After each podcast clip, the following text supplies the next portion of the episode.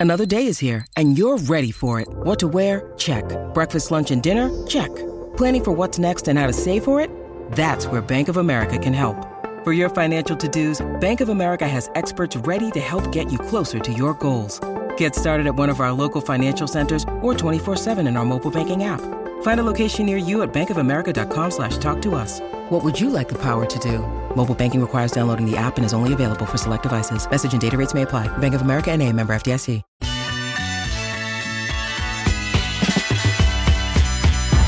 Just like that, final hours here for this Tuesday edition. Hot Mic with Hutton Withrow across the Outkick Network. Glad you're with us, uh, including uh, streaming live, uh, multiple places, live on YouTube. You can join Chad in the chat, as well as uh, you could uh, go back to the Outkick account on X and find the uh, the the last post that with the link today, and and repost it and repost it for us. That's right, as many times as you would like and it, as well as uh, live at outkick.com now. So you can uh, join us at those three places and more, as well as listen on this great radio network and, and, platform. We welcome in Michael McKenry to the show to uh, dive into the ALCS, NLCS, and plenty of playoff discussion in Major League Baseball. The Fort joins us. What's up, man? I was just sharing the link like you told me to. There we go. Thank you. Yeah. Do it I again. feel like you're bossing me around a little bit. A so man who follows Do it twice if you'd like. They, they always called uh, Michael McKenry a very coachable player in his years in Major League Baseball. Yeah. So he's never been accused of not being coachable. And he's showing that once again by reposting that tweet. Thank you so much. Appreciate it. Hey, no no problem. Maybe a little over coachable at times, but uh, I do like being the monkey in the middle right now. I'm, I'm enjoying this. Yeah, that's right. that's uh, good. The former major leaguer and now uh, major league analyst uh, joining us here on the show. So uh, we've got Bryce Harper leading the way for the Phillies. 1 0 lead now uh, for uh, Philadelphia. Meanwhile, two games already in the books for Texas, uh, the Rangers over the Astros. Let's start in the AL. What do you make of the Rangers and the dominant performances that we've seen and the way that they found uh, to, to get outs when it was much needed late in games? Yeah, everybody was worried about that bullpen. I mean, that bullpen's been stretched thin. It's not really that good. It's not a playoff type bullpen when you look at the other teams, but you have Bochy.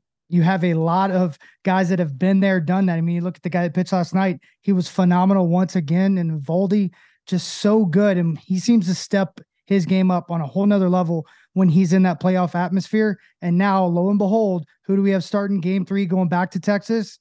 Mad Max the two-eyed monster is going to come back whether he's good or not i think the fan base is going to get around that so much and that's old school baseball you're not going to see that a lot of places you wouldn't see that in tampa you probably wouldn't see that in pittsburgh unless they're fighting for their life this guy's coming in when they're up 2-0 that says what this means guys want to win they want to win now and when a guy of his caliber comes back from the injury he had it's remarkable it's also remarkable to me. You know, I, would read and heard about Astros their struggles at home.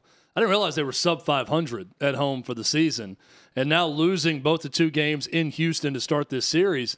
That's pretty crazy when you think about a team with that level of success, seventh straight year going to the ALCS for the Astros, and a losing record at home throughout the regular season. It's pretty rare.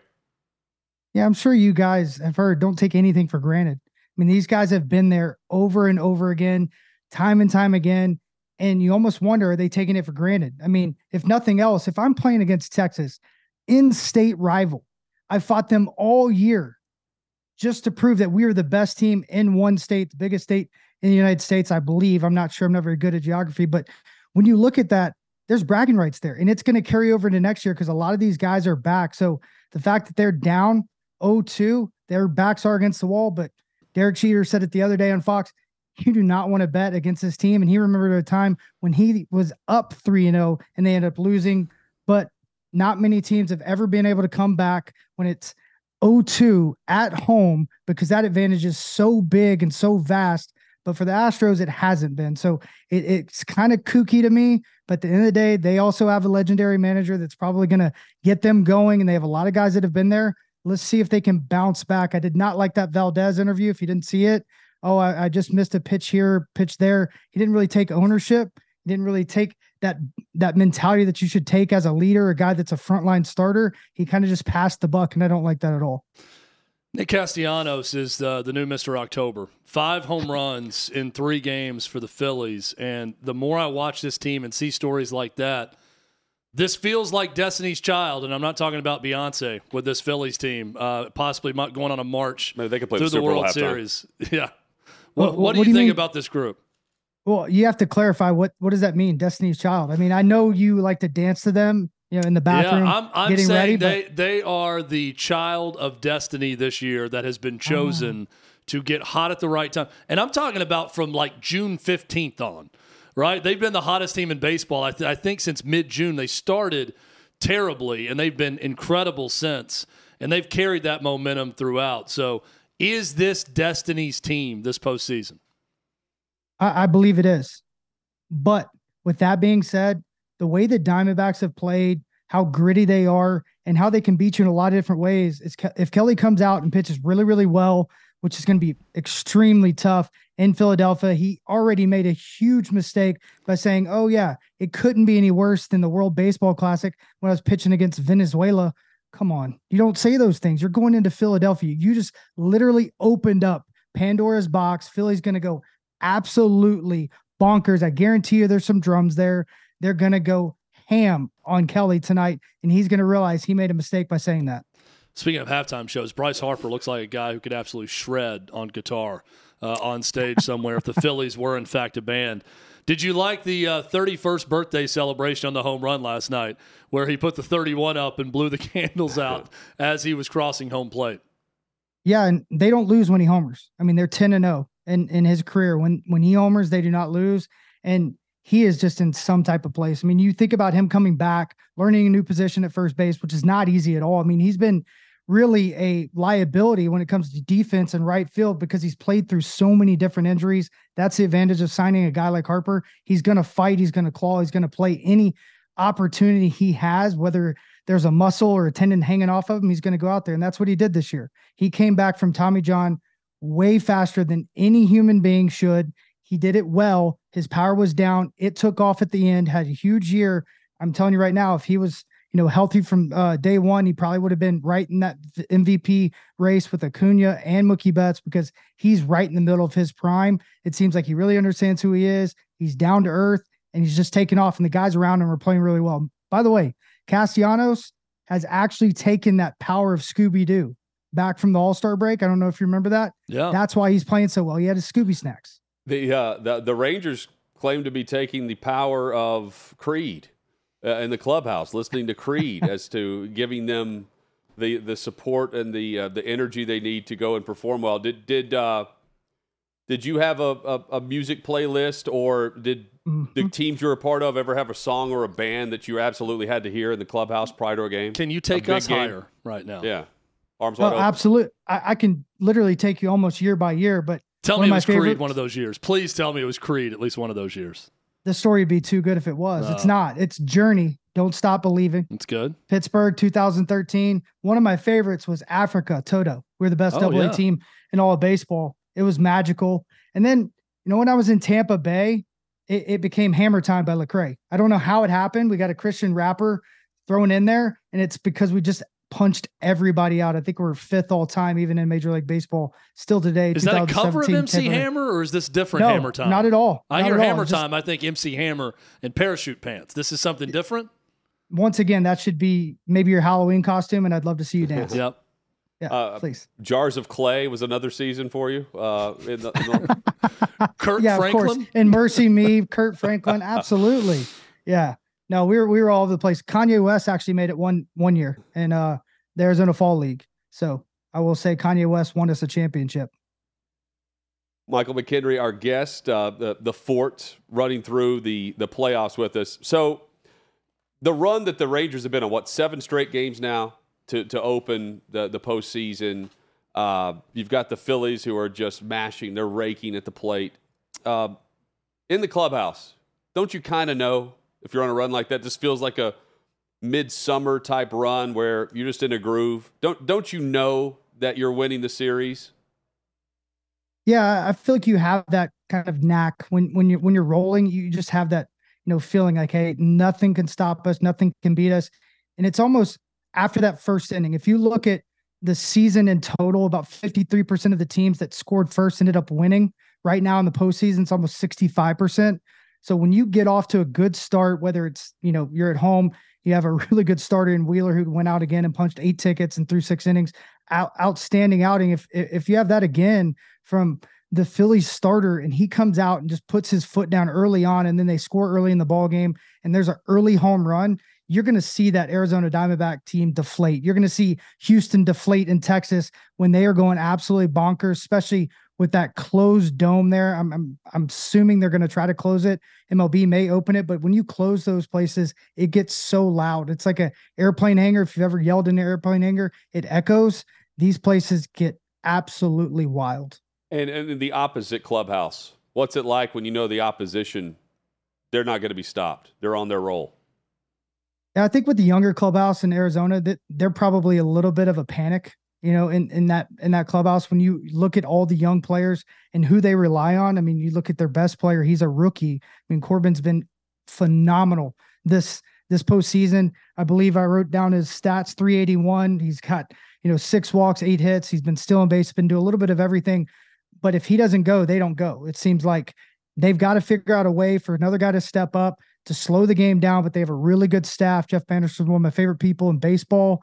There's some really good stuff out there on him and how he's been a huge part of this. And he said, embrace the chaos. When I was a pirate, that's kind of their motto now. So I think they're okay, but they're definitely their backs against the wall. Anxiety's up, stress is up.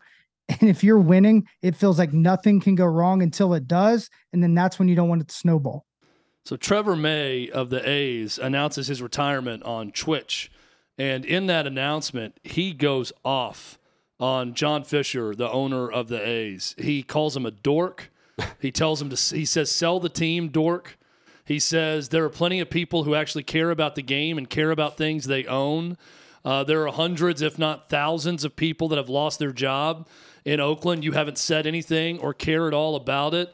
I get that you're a billionaire, but it doesn't impress anyone because you inherited mommy and daddy's money and have never done anything with your life. I mean, I uh, went all in and probably said a lot of the same things that pretty much everyone who's ever been affiliated with the Oakland version of the A's would like to say about him. Yeah, it's bold. I mean, that that that's something that can push you out of the game for life. So he had to really believe it. He knew what he was doing. He he kind of took a huge step forward to do something that probably a lot of players have wanted to do and kind of have their piece, have their moment where they can let it all kind of hang out there. I mean, I've had some moments where, you know, I wanted to absolutely erupt on the front office, a GM, an owner, because of all the lies that you hear sometimes. You you hear one thing and it's just not the truth. And really, if you just hit me straight, I'm, I'm fine. I think a lot of players feel that way and they just want to understand where it's going. And think about the fan. You have even more separation from that ownership group. They don't get anything.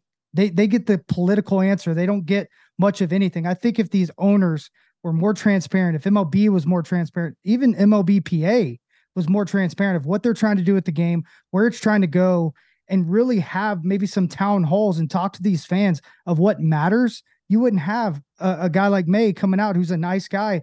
He's not going to come out and say those things, but obviously there is something emotionally wrecking him right now for him to even want to do that because that's a bold move that could push him out of the game because those owners stick together. And I'm sure Manfred's going to make sure that, you know, he's maybe punished in some way if he wants to try to get in the game, but if I'm another ownership group, I'm looking at a guy like that, like, hey, he cares about the fans, he cares about the city, he cares about the players around him.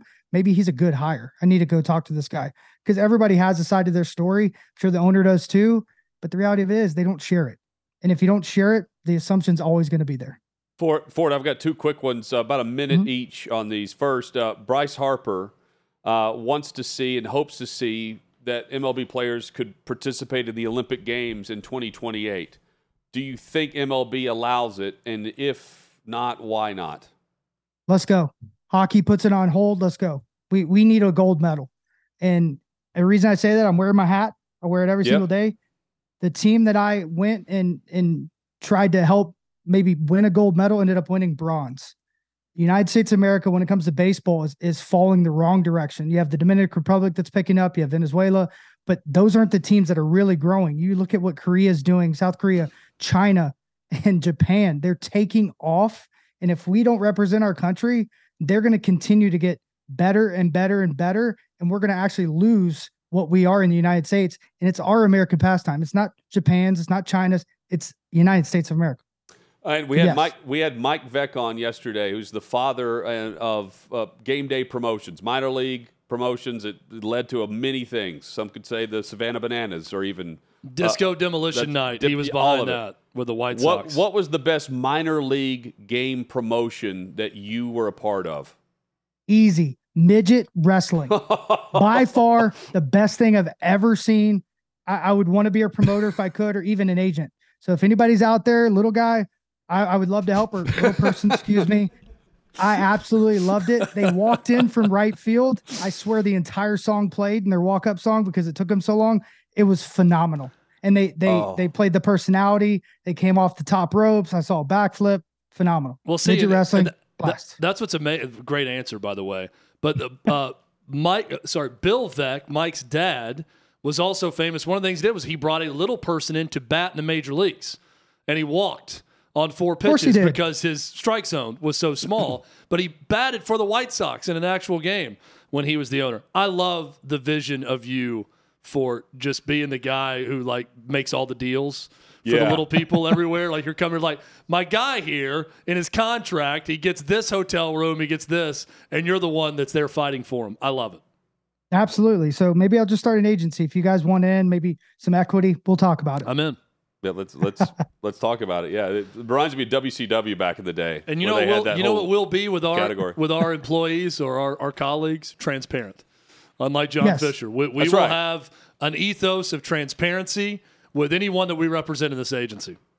Uh, th- there's no doubt about it. And I feel like Davey fits somewhere in this. Yeah. Oh you know, yeah, Yeah, D- Davey definitely he, fits. He could be the hill manager. We're the Jerry Maguires. He's the Bob Sugar of the agency. Michael, thank you, man. We always enjoy this. Let's do it again soon. Hey, sounds good, guys. Take care. God bless. All the way uh, on the path to the World Series. We've on the path to the NFL draft as well. The top players in college football. We'll discuss several of them with Jim Nagy of the Reese's Senior Bowl next.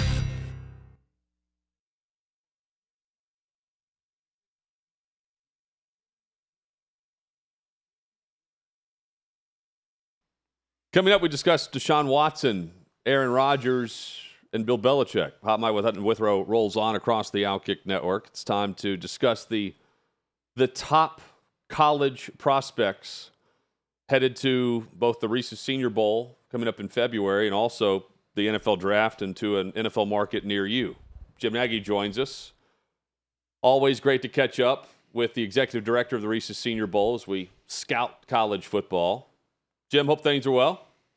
Things are good. It's great to see you guys back together. That's right. After a Oh, couple weeks, we agree. You guys, We agree. yeah. No, every every You're- now and again, you know, love on the rocks. You just got to separate a little bit and Separation anxiety is real. That, that it's time to come back together, and it was time for us to come back together this week.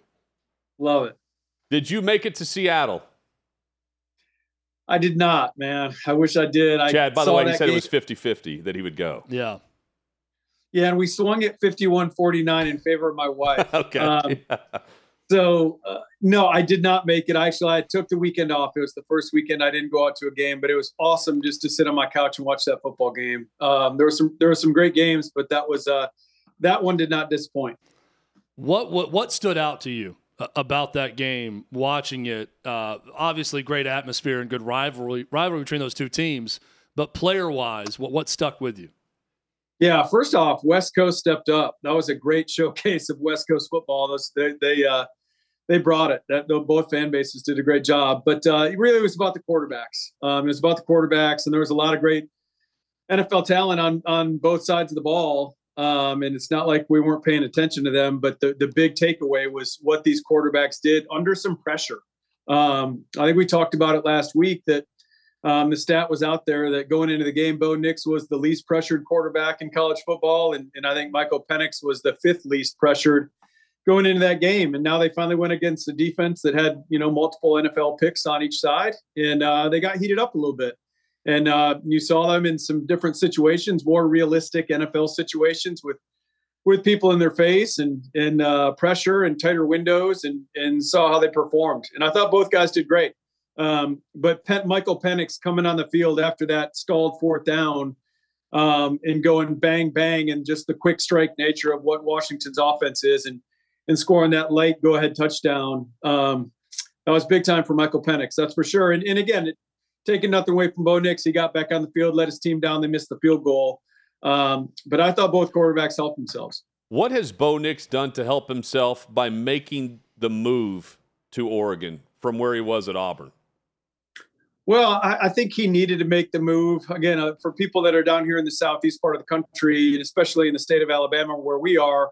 Um, we're we're pretty intimately familiar with you know Bo Nix and his dad and the Auburn legacy, and um, things just you know it just didn't end great. You know, there's a lot of pressure from the fan base, so Bo had I felt like Bo had to get out. Um, so the good thing for him is is that he's cleaned up a lot of a lot of bad habits. We talked about that. I think that he's moved on mentally um, and just proven to, to everyone that that he can, you know, from a football perspective, play inside the pocket and not just be a runaround guy, um, but also just like kind of clean slate. And uh, you know, to me, for just this is just me like going really too deep into the nitty gritty with personnel side of things, but like that's a different locker room in Eugene, Oregon than it is in Auburn, Alabama. You're dealing with different types of kids from different backgrounds, and I think that's good for any quarterback. Now, Bo's been exposed to you know, just different guys. And I think that's going to serve him well when he gets to the next level. So, um, you know, it, it, doesn't always work out in the portal, but I think it's worked out well for Bo. Washington's wide receiving core is that entire group NFL talent worthy when you watch them? Yeah, I haven't watched the Polk kid because he's not uh, he's not available to us. But yeah, for sure, Rome Odunze's our top rated senior receiver. Um, Jalen McMillan isn't far behind now, so uh, I think safely right now they would both be day two draft picks. I've seen some some first round stuff for for Rome. Uh, they're both really good players, man. Yeah, they're both they're both NFL starters. Again, just leaning back into my NFL personnel background. Yeah. I mean, you can talk round all you want, but what really matters is what do they project to be. And both of those guys will be starting NFL receivers. Uh, first round for Brock Bowers, who's injured in this uh, past weekend's game at Vandy for Georgia. He's going to have the tightrope surgery on the the high ankle, uh, but it doesn't look good. Two time national champion, and uh, again, first round projection for him. Uh, what do you make of the injury, and just given the fact that the talent that's going to be missed on the field for Georgia and what he projects to be at the next level, Jim? Yeah, it certainly hurts Georgia. Um, not that they don't have good players; they have a lot of other good players. They've they have a good receiving crew this year. So um, and I think that they've done a nice job really incorporating Brock and making him like the central focus of their passing game, which is different from where they've been in years past with the guys like George Pickens. Um, but I'll say this: I'll use this as an excuse to let the Heisman, uh, the Heisman committee. Let, I'm going to let them off the hook a little bit because I doubt Brock Bowers would have been in New York for the Heisman presentation, and he should have been. So I'll just we'll use this this injury as an excuse for them for him not to be in New York. But um, certainly if you were bringing the top five college players in the game this year uh, to New York for the Heisman, Brock would have been one of those guys. Um, he's safely, I think the gap between him and the next best tight end in this draft is probably the biggest gap of any position group in this year's draft. Um, and now that you know the the intrigue will be around as Brock coming back and and playing the college football playoff. If, if Georgia can continue on the path that they're on right now and and go to a third straight playoff, will will Brock be there with them? I think that's what you know we'll all be focused on. Does he need to show anything more to NFL scouts? Probably not. Um, he's probably locked up that top tight end spot, and whoever wants to take a, a tight end up high, it will be Brock. Um, but I just knowing Brock and who he is and what everyone in the building is, is uh, I've heard about him over the years. He's, he, I'm sure he's going to try to get back and, and, and get back with his guys for uh, another run. Let's stay in the SEC. Tennessee gets a big win over Texas A&M at home, but they do it with defense, uh, which is not something we've ever seen uh, under Josh Heupel. The defensive front has some veteran guys. Omari Thomas comes to mind in the middle that's playing really well. Joe Milton having a disappointed, a disappointing senior season so far. What do you think when you see this Tennessee team not getting great quarterback play, but still finding a way to win – against an A&M team that's challenged offensively right now as well. Yeah, I think I, I just think immediately Josh Heupel and that coaching staff and what a great job they've done. They're they're they're winning in different ways, and that's that's the sign of good coaching. You don't you don't need to have you know, kind of a historic season from a Hendon Hooker to win a bunch of games, um, and that's what it and that's what they were last year. So just kind of a, a different incarnation of uh, of a Josh Heupel team. Um, so very well coached. And again, is, has Joe Milton been disappointing um, from from an NFL person's perspective? Probably not. I just felt like Joe was built up. You know, Joe was built up a ton in the offseason and probably probably probably um, you know unrightfully so. Uh, it, it's hard when you when you see the kid and you watch him throw it like at the Manning camp, which I did. It's easy to get really enamored with the tools, and and everyone saw the videos and all that. But um, he had a long way to go. I mean, there was a lot of growth there that had to take place, and the season's not over. He still has a bunch of football to play. So uh, we got to remember he's been in college football a long time, but he hasn't been the guy in a long time. So he still has growing to do, and, and hopefully he puts it together here in the second half. If I'm a Vols fan, that's what I'm excited about. Is that you know he hasn't played his best football. Well, we're still we're still figuring out ways to win games, and and so like at the Senior Bowl, we're not writing Joe off. I mean, there's still a lot of football to be played, but I just think it's great that that team's figuring out ways to win with defense. Tennessee uh, on the road this week in Tuscaloosa against Bama is one of the top games of the college football weekend. The game, though, is Penn State, Ohio State. Are you headed to Columbus?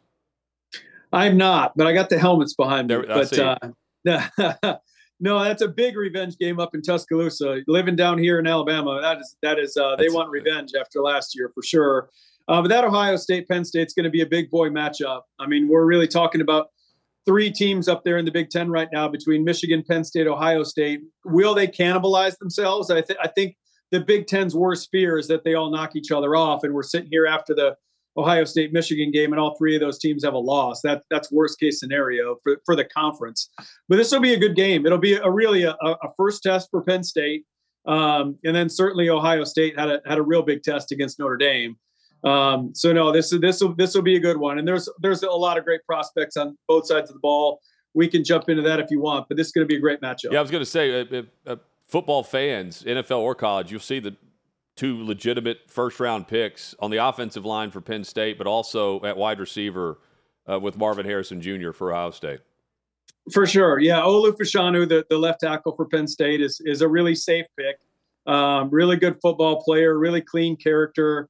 Um, you know, normally when we get guys that could be top ten draft picks, like I'm realistic about Senior Bowl chances and, and, and letting agents, you know, talk these guys out of playing in the game but but I've talked to some people up in Penn State. We might have a chance. I mean, here's a guy that could have went out, came out in last year's draft and been a first round pick, and he chose to go back to school. So we're optimistic there. Uh, they got Caedan Wallace on the other side at right tackle, who's a draftable player.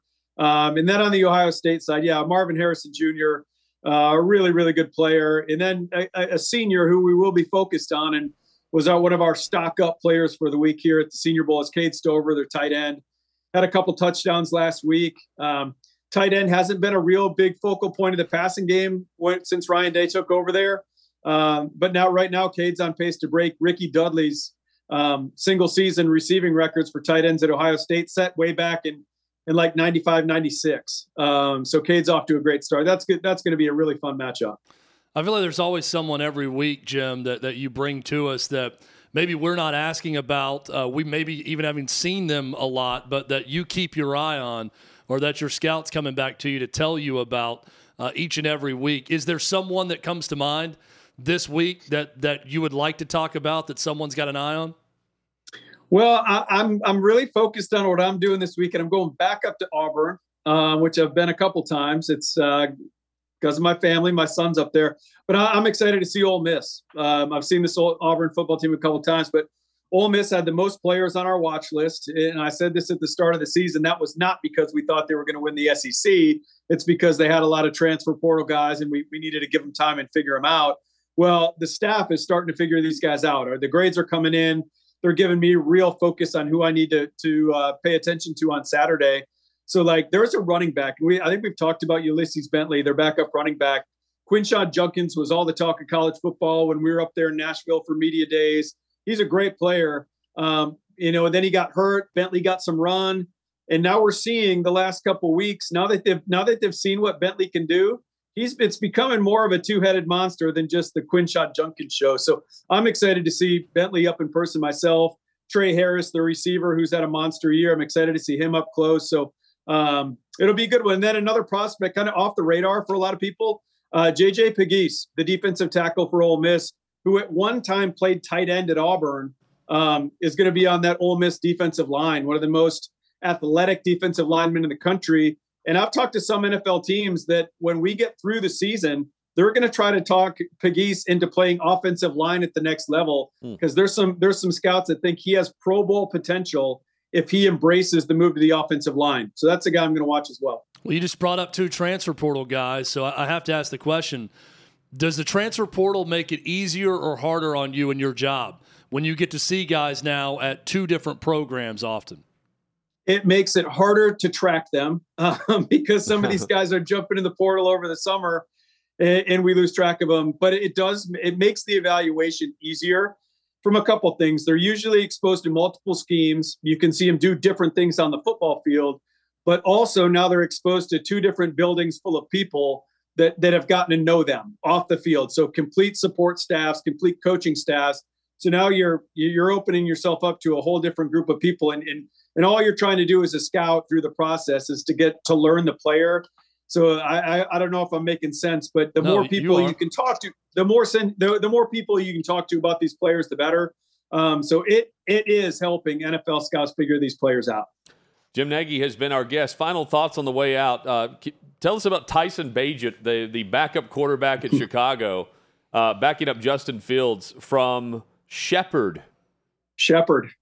Yeah, yeah. Not Shepherd in West Virginia. Not many people would would even heard of Shepherd University in uh, Shepherdstown, West Virginia.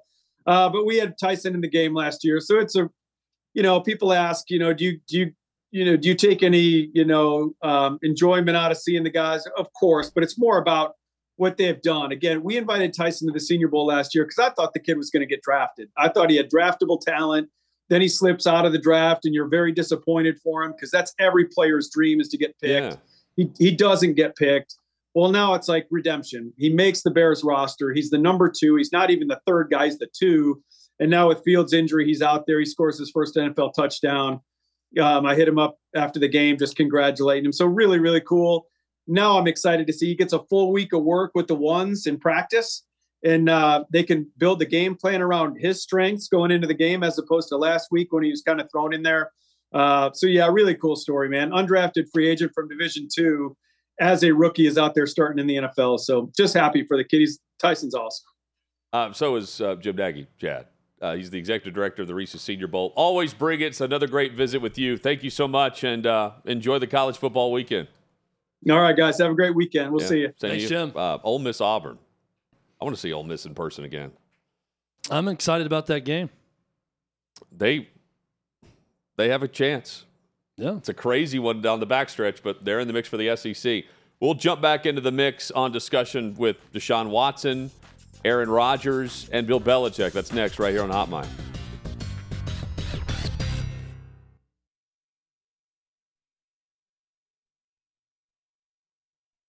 Sixth and Peabody, our studio location. Love broadcasting live from here each and every day with Yeehaw Beer and Old Smoky Moonshine.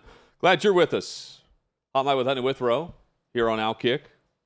Chad, uh, great visit from Senator Tommy Tuberville, our best yet, we felt like, yeah. Uh, with just the discussion points on NIL. And I mean, for the first time, we're discussing revenue sharing in college sports, even on Capitol Hill. He's mentioning that. Uh, six months ago, you couldn't get any of the decision makers to mention revenue sharing in a sentence, an answer, a phrase. They wouldn't say it. The only ones saying it were collectives. Yeah, and and look, so many. I think so many arguments kind of become caricatures of themselves at times, and whenever there is a, a an issue, when you present it, you get the predictable opinions that are very extreme. Uh, we talk about this. We'll see it on our, our, YouTube chat, I'm sure, or on Twitter, X, whatever. But you do this, and it, it's usually a existential crisis for the entire sport, and players are getting away with too much, and they're making too much, and it's going to make everyone else jealous. The sport's falling apart. Coaches have no power, yada, yada, yada. Or it's these players making a ton of money for NIL and doing whatever they want. It's the greatest thing ever for the sport. Coaches, administrators need less power, players need more. and it's all good. There's no negatives to it. I thought that was a very nuanced discussion with Senator Tuberville and what he said. And one of his main quotes and takeaways from me was him saying there needs to be revenue sharing. Hutton asked the question about media rights and how much the networks are paying the sports, that there does need to be revenue sharing. The issue then becomes, and he says this the revenue has to be shared amongst all sports, male and female, if you want to do it that way. And when you do that, it could lead to other financial issues or problems. Hutton, I feel like there's a pretty clear cut solution to this and a no nonsense way about going with going about it, but it's going to take some compromise from a number of people. And I think on all sides of this, compromise absolutely from coaches and administrators. They're the ones that are going to have to come down from their high horse the most in the NCAA, right? There's going to have to be compromise from players. Also, there's going to be compromise from everyone around this story. That was a very productive conversation with Senator Tuberville we had today. Yeah, and I opened the show by saying like it's it's hard for me to listen to the top of college athletics cry poor it's a billion dollar NCAA tournament that Charlie Baker's overseeing, and they want to keep it that way for them, not the the athletes. And the media rights contracts alone, uh, what with the SEC per team, the payout was $10 million in 2007. It's 53, 54 million this past payout. And it's projected to be 105 million by 2029. And they want to keep the vast majority, vast majority of the percentage of that revenue. So if they want to point to all this money that's going to be distributed, well, stop paying the distribution amounts to coaching buyouts and you'll actually get somewhere in saving some of the financial issues that you're having. Paying coaches way too much for something they haven't done yet. And by and large, you end up firing them and paying the rest of their salary while they're sitting at home or they're an analyst collecting the $30,000 check, so you have to keep paying them. And the offset doesn't come into effect. That, that's where the disconnect is. It's not that they can't afford, they were affording to have all of the all of the teams, all of the programs funded, and it goes through football and hoops on campus. You still were able to do that. And now you're saying all of a sudden you can't do that while you're making 105 million a year instead of 10 in 2007 i'm not buying that crap. Not buying it. But they want the surface level fan bases and the fervor and the attention to be on that more than it is about the almighty dollar. Because you don't see what goes on behind the scenes. And once the coach is fired the fan bases are so pissed off at the coach that they'll pay him anything they'll give a they got a loan to help the school when the school actually doesn't need it at the highest level. The other, the other schools, I've long said, you have a budget. If you can't make your budget, it's not on the Power Five to help make Shepherd's budget, right? Like it, it needs to be uh, more than just Division One, Division Two, and, and so on. And I think we'll see that that branch off. But it's the same decision makers, Chad, that sign these mega contracts and uh, do away with the Pac-12 that are trying to do away with collectives and the the NIL model as we see it now. I agree we need structure. There need to be guidelines, but it doesn't need to be so lopsided that we're back to what we had, which wasn't fair to begin with. And and the same ones that did away with Pac-12 for more money are the same ones crying poor on Capitol Hill today. Yeah, Penn State's not responsible for Akron's budget, is what you're saying in terms of That's keeping right. them afloat. Um, and I, I understand that. I instead of saying we can't do this, and the this in this case would be the uh, revenue sharing for players, right?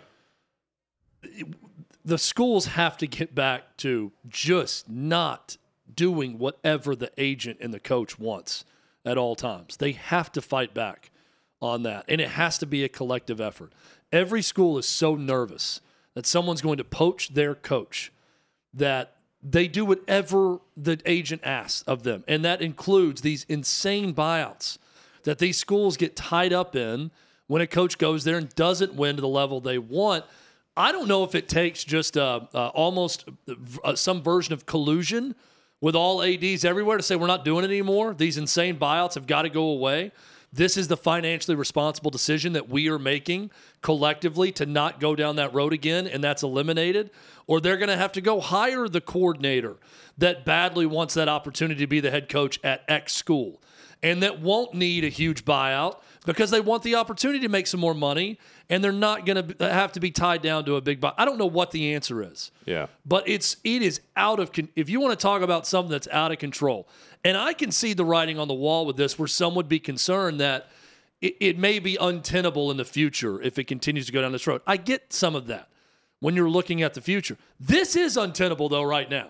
This is an issue that needs to be handled with these buyouts that are out of control in college Well, sports. and when whenever coaches say, "Oh, just," they say to call my agent. The agent is Jimmy Sexton. So the same agent that's wanting to the university to pony up more and give more control to the coach, more money, more buyout money, is the same agent that will be there replacing said coach when he's fired, and is the same agent replacing the opening whenever Lincoln Riley bolts for USC. He's got he's landing one client in USC and he's replacing his client back uh, a new client back in Oklahoma. Like it's just a it's a merry-go-round uh, of sorts. Uh, plenty to go with that. Um, don't get me started on coaching search firms.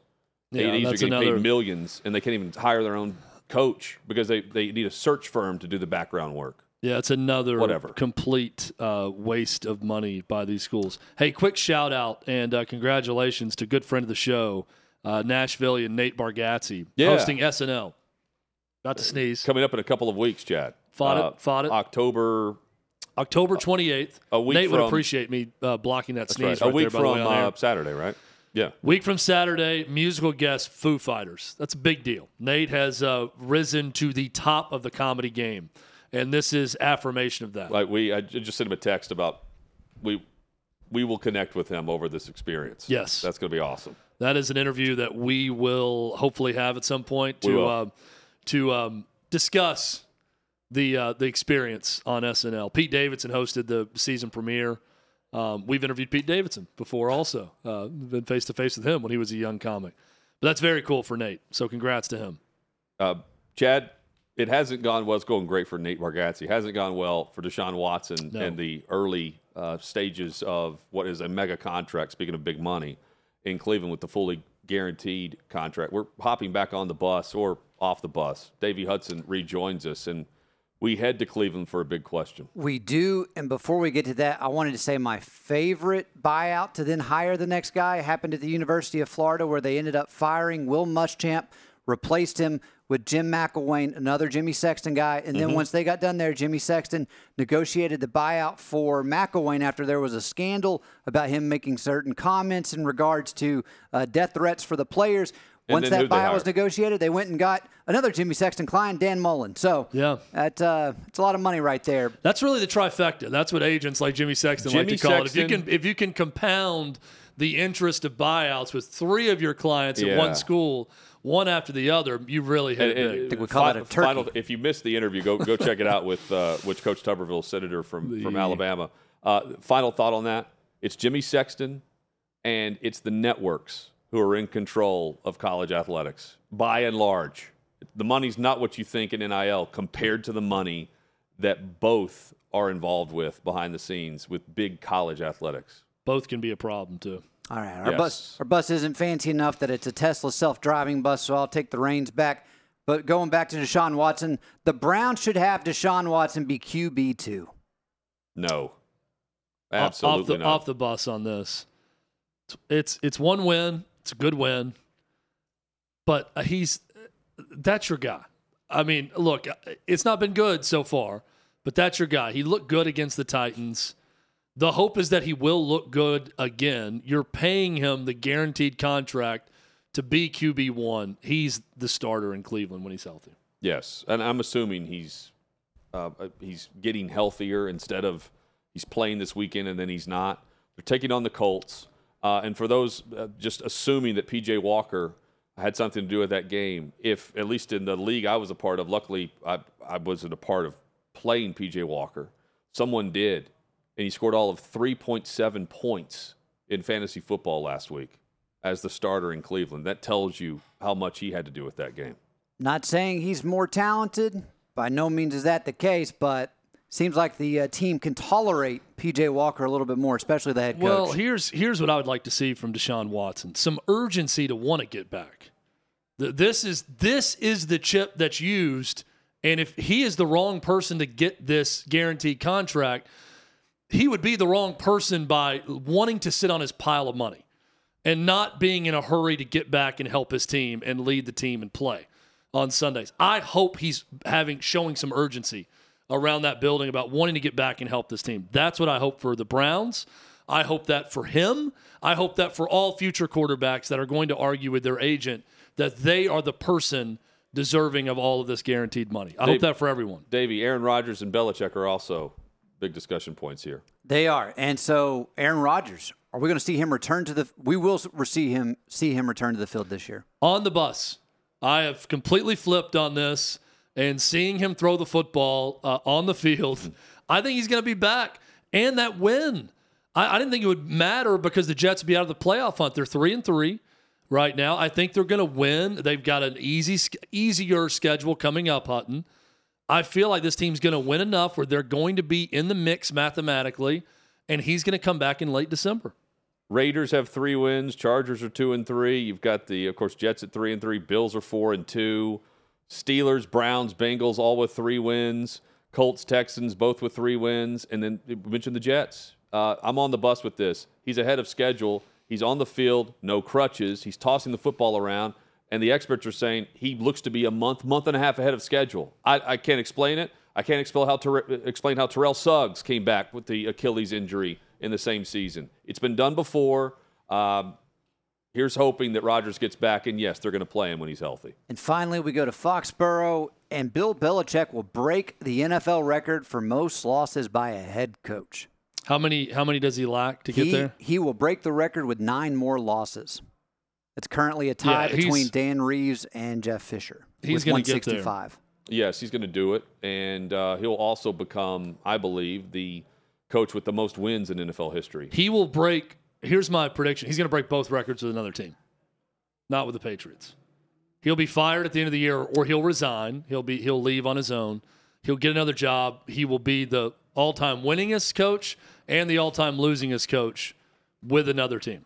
You'll be that's where he'll set both records. That's right. That's right. You have to play quite a bit to accomplish either, yeah. and you got to be the best to accomplish one. Nothing there are a more lot of, dangerous. A lot of bad coaches that can lose games. On, on, the other, the prior point, nothing more dangerous than Aaron Rodgers with a vendetta, and he's got something to prove right now because oh. people doubted his ability to come back this season. He'll be back. We'll be back tomorrow, three o'clock Eastern, three to six. Join us for Hot Mic with Hutton & Withrow.